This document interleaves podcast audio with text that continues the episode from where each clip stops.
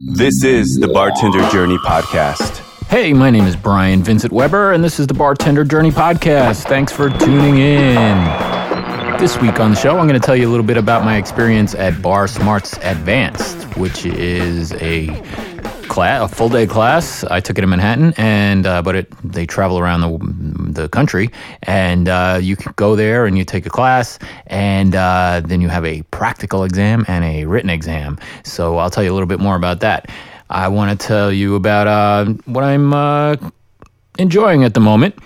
It's uh, from my new sponsor, Flaviar. And if you go to my website, bartenderjourney.net, you'll find a link to it and you can help support the show. What they do is they uh, they sell some really unusual uh, spirits and from all over the world. And you can also get these tasting packs, which are really cool. Uh, you get a set of five whiskeys uh, from all around the world.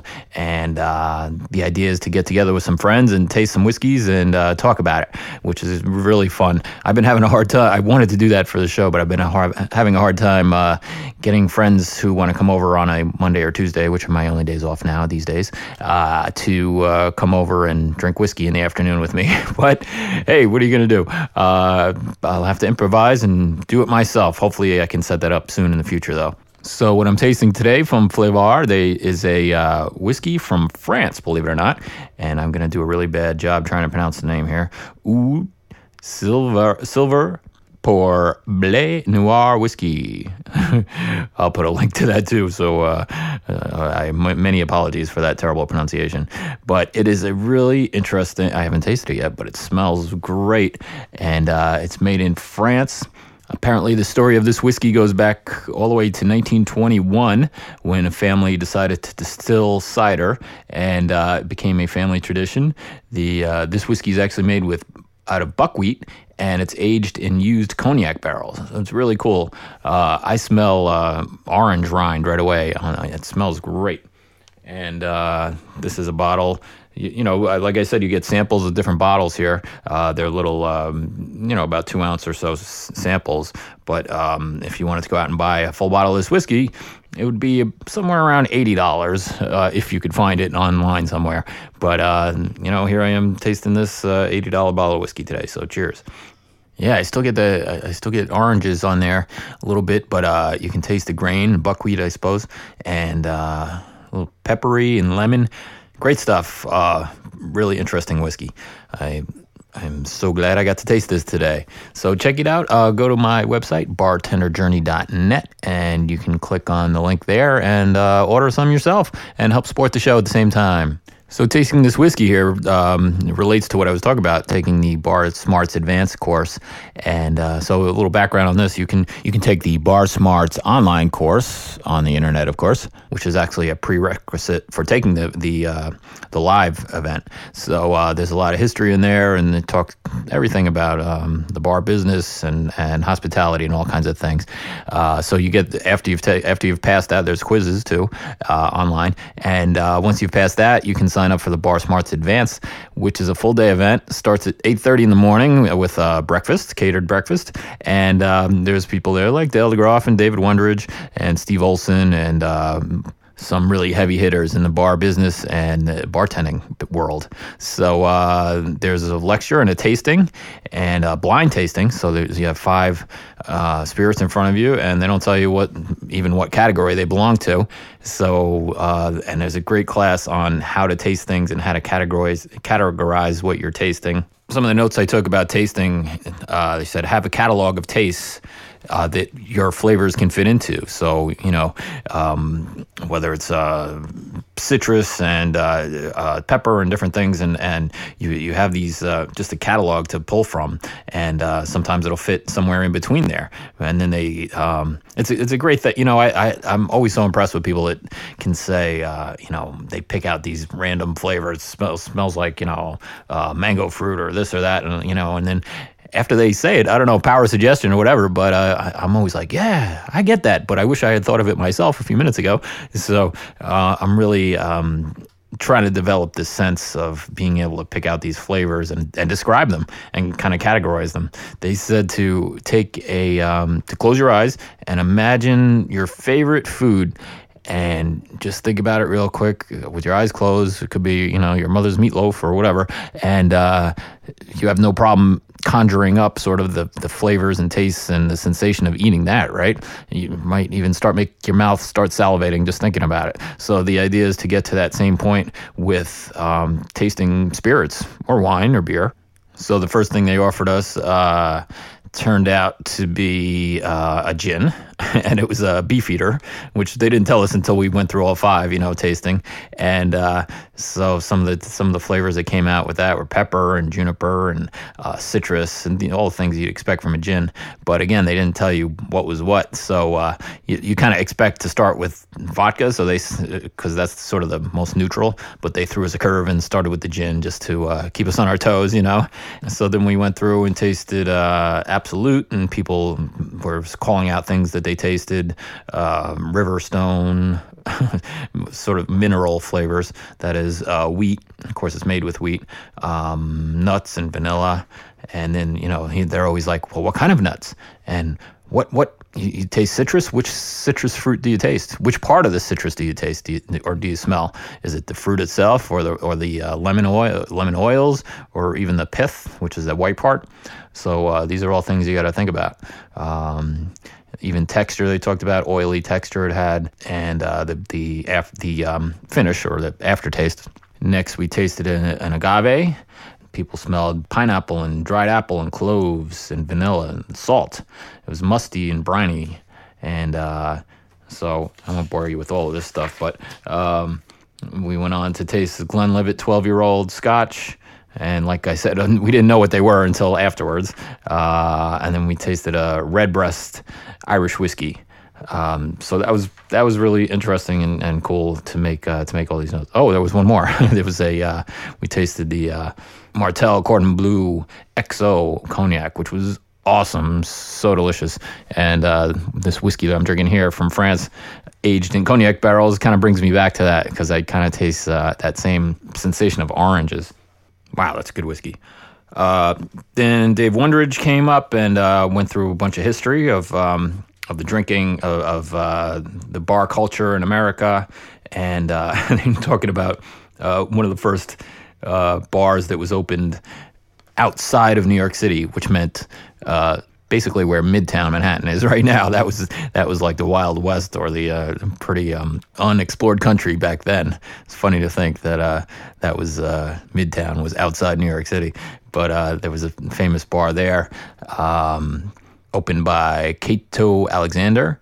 Who was a uh, post-revolutionary dude, and uh, oh, something interesting he said uh, when you uh, years ago or even to this day when when you see American bar that means ice.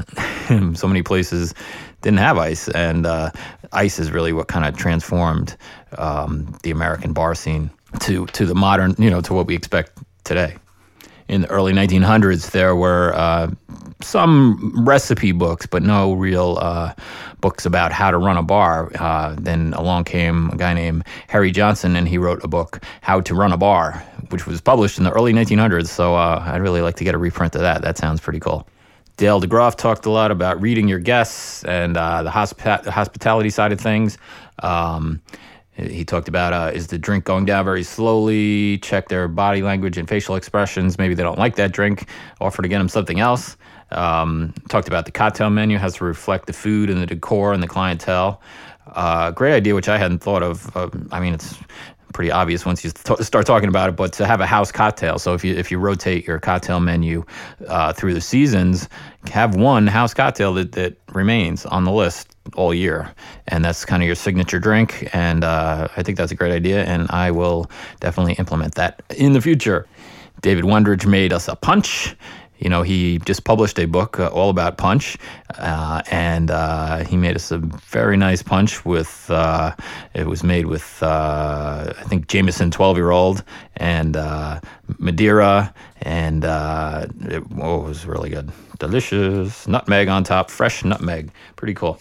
So anyway, after the seminar, uh, the the groups were split up, and now there's a practical exam uh, and a written exam. So my practical exam, ex- they bring you into a room. Uh, there's ten tables set up uh, as as bars. I was lucky enough to be one of the first ones called in the first group, and they tell you you go to that table, you go to that table, you go to that, that table. And so my judge was David Wondrich, which was pretty cool, although it was a little uh, nerve wracking, but luckily I had met him before, so uh, that kind of took the edge off a little bit. But uh, I, I, I wasn't perfect. I, I had to make uh, a martini, a old fashioned, and a sidecar. I had never made a sidecar before, and apparently I still have never made a sidecar because I screwed it up. It's supposed to be cognac. Cointreau and lemon juice. I, for whatever reason, I was thinking Cointreau is orange. It's supposed to be orange juice. So I messed up but uh, he was he was very nice. And uh, before they, they made an announcement in the room to everyone before you started that you have eight minutes, and if you have um, started your last drink, your third drink, at the eight minute mark, you're allowed to finish it. And I'm thinking, this is a test. They're trying to weed out the uh, pros from the non pros here because there were quite a lot of people that were hobbyists or um, not working bartenders, you know. So uh, I'm thinking, I'm not going to make them one at a time. I'm going to make all three at once, you know. So I set out my glasses like I do. Um, I always set them out in the order that someone uh, ordered them or presented to me from my left to right. I'll set out the glasses uh, in that order just to remind me what I'm making. So uh, he ordered a martini, an old fashioned, and a sidecar. So I put out a martini glass to start chilling. Uh, I put out an old fashioned glass and then another uh, martini glass for the sidecar because that's how it's supposed to be made. Oh, by the way, you're also supposed to put a sugar rim on the sidecar. I forgot that too. uh, so uh, you know, I start mixing up one and, you know, like you do when you're making three drinks at once, you kind of add a little of this, a little of that, and then try to present them all at once. Um, so it worked out well. They, the, uh, the main person in the middle of the room announced two more or three more minutes, and uh, he was already sampling the, second cocktail by then, so it worked out pretty well. So in the end, he offered me, you know, a little um, advice on the sidecar and uh, the uh, Manhattan, or I'm sorry, the old fashioned. Uh, it was funny. I just. Um, I made the old fashioned. It was a really large old fashioned glass, you know, and uh, I finished it, and then I'm like, it looks short, you know, it looks cheap. Uh, like I couldn't serve this to somebody at a bar, so I splashed in a little more club, uh, a little more uh, sparkling water on top, which uh, he didn't like that, you know, because that's sort of the uh, the uh, 80s version of the old fashioned, putting uh, muddling it with fruit and putting more club soda on top. The the classic recipe that they always uh, use at the at for bar smarts and uh, for most uh, high end cocktail bars would just be uh, muddle um, a sugar cube with some Angostura bitters and a little club soda there. Muddle that. Add your rye, and that's the end of it. maybe garnish with an orange. Yeah, he commented that he said, you know, these days we don't really put club soda on top anymore, and because uh, that's the classic recipe. And I was like, he he said the same thing that I just said. He was like, maybe he kind of felt like the drink was a little short, and he wanted to. I was like, yeah, that you're right. That that is what happened. You know, I was like, I couldn't serve that to somebody in a bar, but he was very cool, and and uh, hopefully I passed. I won't find out for a couple of weeks, but uh, I think I did. So uh, and then I went up to the written test, which included a blind tasting. And in that case, you had three glasses in front of you, which uh, you had to identify uh, whether it was whatever it was, gin, and I think we had gin, cognac, and scotch. Uh, that was you had to identify those. There was about hundred questions, I think. Some of it um, history from the Bar Smarts online class, you know hey, rather than listen to me talk the whole time, I thought I'd play a little snippet of something I recorded while at Tales of the Cocktail. Uh, it, there was a room full of the uh, United States Bartender Guild uh, uh, chapters from all over the country, and they each were making some cocktails. So uh, I'll play you a little snippet of what I recorded down there. It was kind of fun. And uh, hey, first, I wanted to tell you about something that I've been using. It's Dollar Shave Club, and believe it or not, they'll send you five blades for a dollar every every month. You sign up, and they they um, they bill you automatically automatically and send you five blades. I mean, five blades in the in the supermarket in the uh, supermarket or the drugstore, are like $18 or something ridiculous like that. So uh, I wanted to tell you about that. I think it's pretty cool, and I share that with you if you go to my website, bartenderjourney.net. You can click on a link there and help support the show a little bit. Uh, that would be great, and it's, it's, a great deal for you, and um, puts a few cents towards the uh, the production of this podcast, which I hope you find helpful and useful. All right, hey, here's that uh, clip from Tales of Cocktail. All right, so uh, tell us your name and what, who you're representing here. Uh, my name is Ricardo Guzman Menegas. I am representing the USBG Houston chapter. All right. Uh, what are you uh, mixing up for us today? So for Texas Tiki Week, uh, we have three different cocktails at this station specifically. One is going to be uh, VeeV. It's going to be the base spirit, so that relatively new acai berry liqueur is going to have a cinnamon uh, cinnamon infused syrup, pineapple, and lemon. The other one is going to have Sotol, which is one of the many liqueurs that the agave variety of uh, can give you. So it's got Lemon Hart 151, Sotol, uh, dry curacao orgeat, and uh, and banana liqueur. Now the third one is a trash can punch with my friend here, Raul Riojas, could probably explain better. Uh, we got a, got a different variation. It's called Strawberry Fields or whatever. Has a Diplomatico Anejo rum. Has lime juice. Has a main diffuse simple syrup. It has vodka stamps and it's top off of Peychaud bitters. And it's, uh, it's very straightforward, very straightforward. It kind of comes in a trash can right now, as you can can't see, but you can hear. But yeah, it's, it's really fun. It's really it's, this whole thing has been great right now. So I really like what I'm doing right now. So. All right. Cool. I'll take a taste. So there you go, just one of the many, many fun events down at Tales of the Cocktail. Hey, if you're ever down there, I'm I'm going for sure. I'm going every year. I love it. So much fun, and you learn so much, and you just meet the coolest people. So uh, if you're going to be down in New Orleans next year, let me know, and we'll meet up and have a cocktail. Also, if you'd like to come on the show and talk about uh, bartending or talk about uh, maybe you have a product that you're uh, producing or uh, craft spirit or whatever it is, I'm always looking for guests. Uh, I am I have been working very hard, long hours at my new job as a food and beverage director. So uh, it's I haven't set up sort of like a pipeline of, of guests and shows. So you know. I'm kind of winging it these days when I have time. When I have some time, so uh, but get get in touch and uh, maybe we can talk usually over Skype or, or over the phone and um, talk about whatever. I'm going to play you one more clip from that same event down at Tales of Cocktail. Uh, but before I do, uh, hey, like I said, get in touch for any reason at vince.bartender at gmail.com. That's my email. Find our website at bartenderjourney.net, and you can find some of the uh, things I was talking about today on, the, on there. There'll be links. And um, Facebook. Like us on Facebook. Just search for Bartender Journey. And on Twitter, I'm at Barkeep Tips. All right, here's that last bit, and uh, I'll say goodbye for this week, and I'll talk to you soon. Cheers. All right, we got the Master Tikis here. It looks like you got uh, got a lot going on. What's the, who are you guys representing here? Austin, Texas. Uh, representing with a cocktail from Mr. David Allen here. Uh, we've got a little Saint Germain, some Dulce Vida tequila, uh, lime juice, pineapple juice, and some Angostura bitters. Uh, in true Texas uh, tiki form, we meld the tequila with the uh, tiki. Tiki a big thing in Texas? It is slowly catching on. Uh, we have had uh, Texas Tiki Week's been going on how long? This is year three. Year three, and exponentially growing. Every single year, more and more bars are jumping into the movement, and when it happens, it's uh, uh we unleash it on the masses, and they really enjoy it. I ran it at my bar uh, thinking we would hit a moderate to slow night, and we were inundated. Uh, we were heading the well for six hours straight. Barbacks for juicing pineapples for four hours. It was uh, it was fantastic. All right, tell us a little bit about the Bartenders Guild. This would be the man to ask right here. Actually, he could uh, he could really fill you in on that, Mr. Uh, David Allen. Hi. How's it going? Good. What's your name? I'm David Allen. I'm the past president of USBG Austin. Uh, we were the first chapter in Texas. We started up in 2008. Uh, we're now three chapters rich in Texas Austin, Dallas, Houston, and actually San Antonio is uh, forming their chapter right now. So we're about to be, I think, the first state with four chapters. Can you tell us a little bit about the Bartenders Guild? The Bartenders Guild is a professional organization that focuses on educating bartenders on technique and uh, product development and things like that. So it's sort of a uh, trade organization for professional bartenders and uh, in, in, in, other professionals in the industry, and then also uh, enthusiasts get involved with the guild as well.